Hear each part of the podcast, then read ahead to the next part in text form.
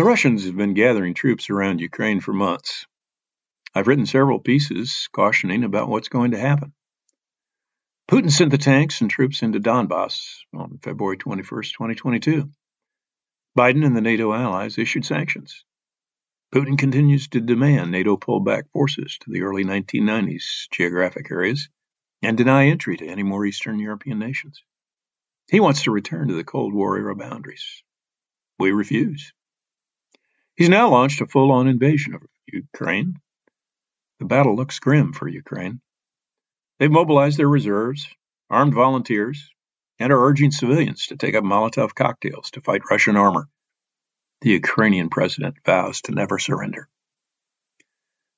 People forget or never learn history. Although the Russian language and Ukrainian is very similar and many claim common ancestral background, Russia has often dominated Ukraine. Stalin killed millions of Ukrainians in the 1930s.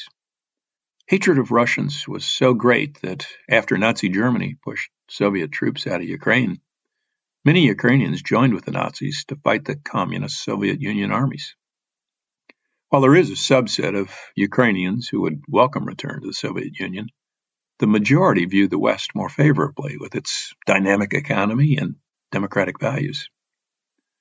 I'm currently reading a book called Britain's War, 1937 to 1941, In the Battle, by Daniel Todman. I ordered it a couple of weeks ago. The historical resemblance to the events of the late 1930s today is uncanny. Putin is acting in so many ways in the same manner as Hitler. Putin pinched off Crimea. He's claimed eastern Ukraine is ethnically Russian. Indeed, he claims all of Ukraine and Belarus is Russian just as Hitler did with Sudetenland in Czechoslovakia and Austria. As France and Britain did with Hitler, the Western Allies have allowed Putin his violations of international law in Georgia, Ukraine, and Transnistria, not to mention Syria. Our misadventures in Afghanistan and Iraq caused us to pay too little attention to Putin's machinations. We were stretched too thin militarily, diplomatically, and politically to do more than simply voice an objection to his military conquests. Based on the geographic location of Crimea and Georgia, as well as the discord among NATO allies as to a response, we were at a distinct disadvantage in any type of military response. Russia still holds a distinct geographic advantage in Ukraine, but with Poland as an immediate neighbor to the west, NATO and the U.S. is better positioned to respond. Poland and the Baltic states of Lithuania, Estonia, and Latvia are all frontline states and are adamant about staying out of the Russian orbit. There's little doubt that the other NATO nations, which were formerly part of the Warsaw Pact, are firmly committed to the Western Alliance. TV analysts and diplomats are all asking, why now? Why is Putin risking the peace that Europe has largely seen since 1945. As a retired general who spent a significant amount of time in Poland, and even a brief period with NATO soldiers in Ukraine, as well as being a former congressman with a couple of years on the House Armed Service Committee, I have a couple of thoughts. I'm not a psychologist, so I won't speculate on Putin's state of mind. But his public pronouncements make clear that he longs for a return to the grandeur of the Soviet Union and its position as one of the two principal actors on the world stage. Were Putin able to restore Russia to that position of preeminence, his place in Russian history books would be assured. Why now? And not last year, or next year, or a decade from now? Well, I have a few reasons. Number one, time marches on. Putin will be 70 years old on October 7th of this year. Most people are contemplating their mortality by that age. How many more years does he have to restore the Russian Empire? Number two, the United States has pulled out of Afghanistan and Iraq and is in the process of reconstituting. That's a military phrase for rebuilding its military. The war in Afghanistan consumed much of the training time and dollars of the American military machine. By ending that war, President Biden freed up the defense dollars spent there to be refocused. While American strategists are, or were prior to the events in Ukraine, focused on China rather than Russia, Putin does not want to face an American military ready to fight a peer level opponent rather than one trained and equipped to fight the guerrilla tactics of the Taliban.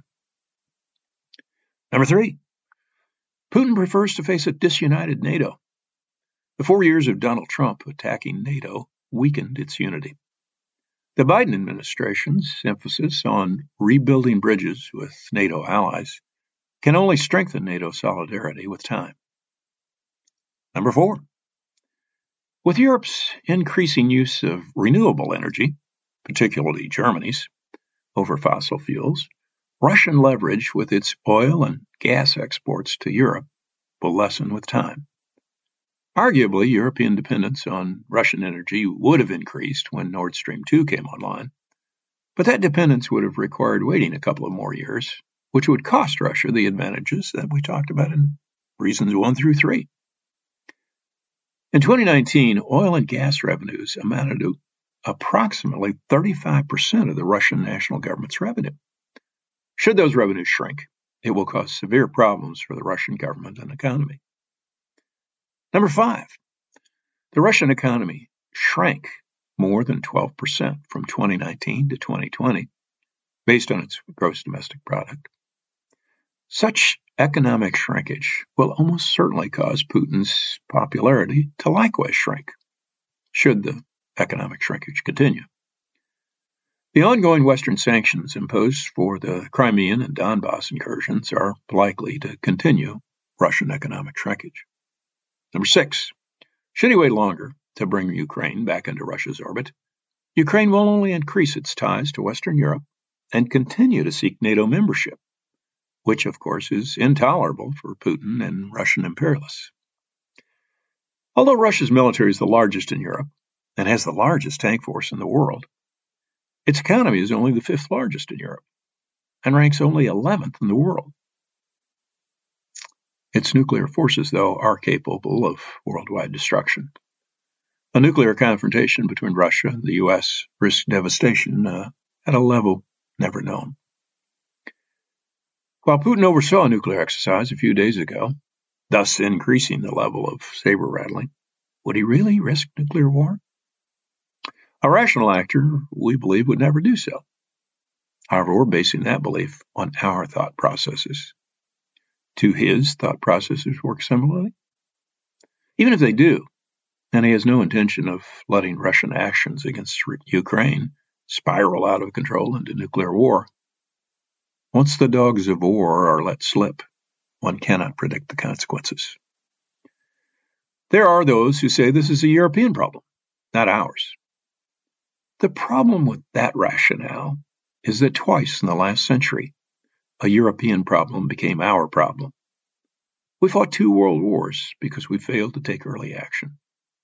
In fact, if we exclude the Mexican War, every external conflict we have fought as a nation has involved European nations as combatants, whether as allies or enemies.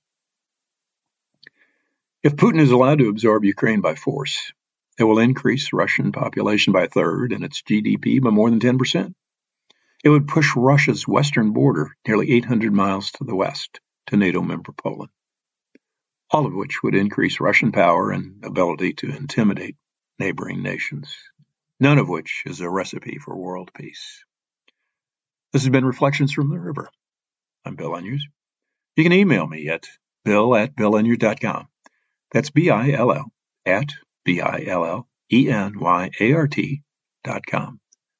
Audio production is by Tom Calhoun with www.paguytom.com. That's P-A-G-U-Y-T-O-M dot com. Thanks for listening.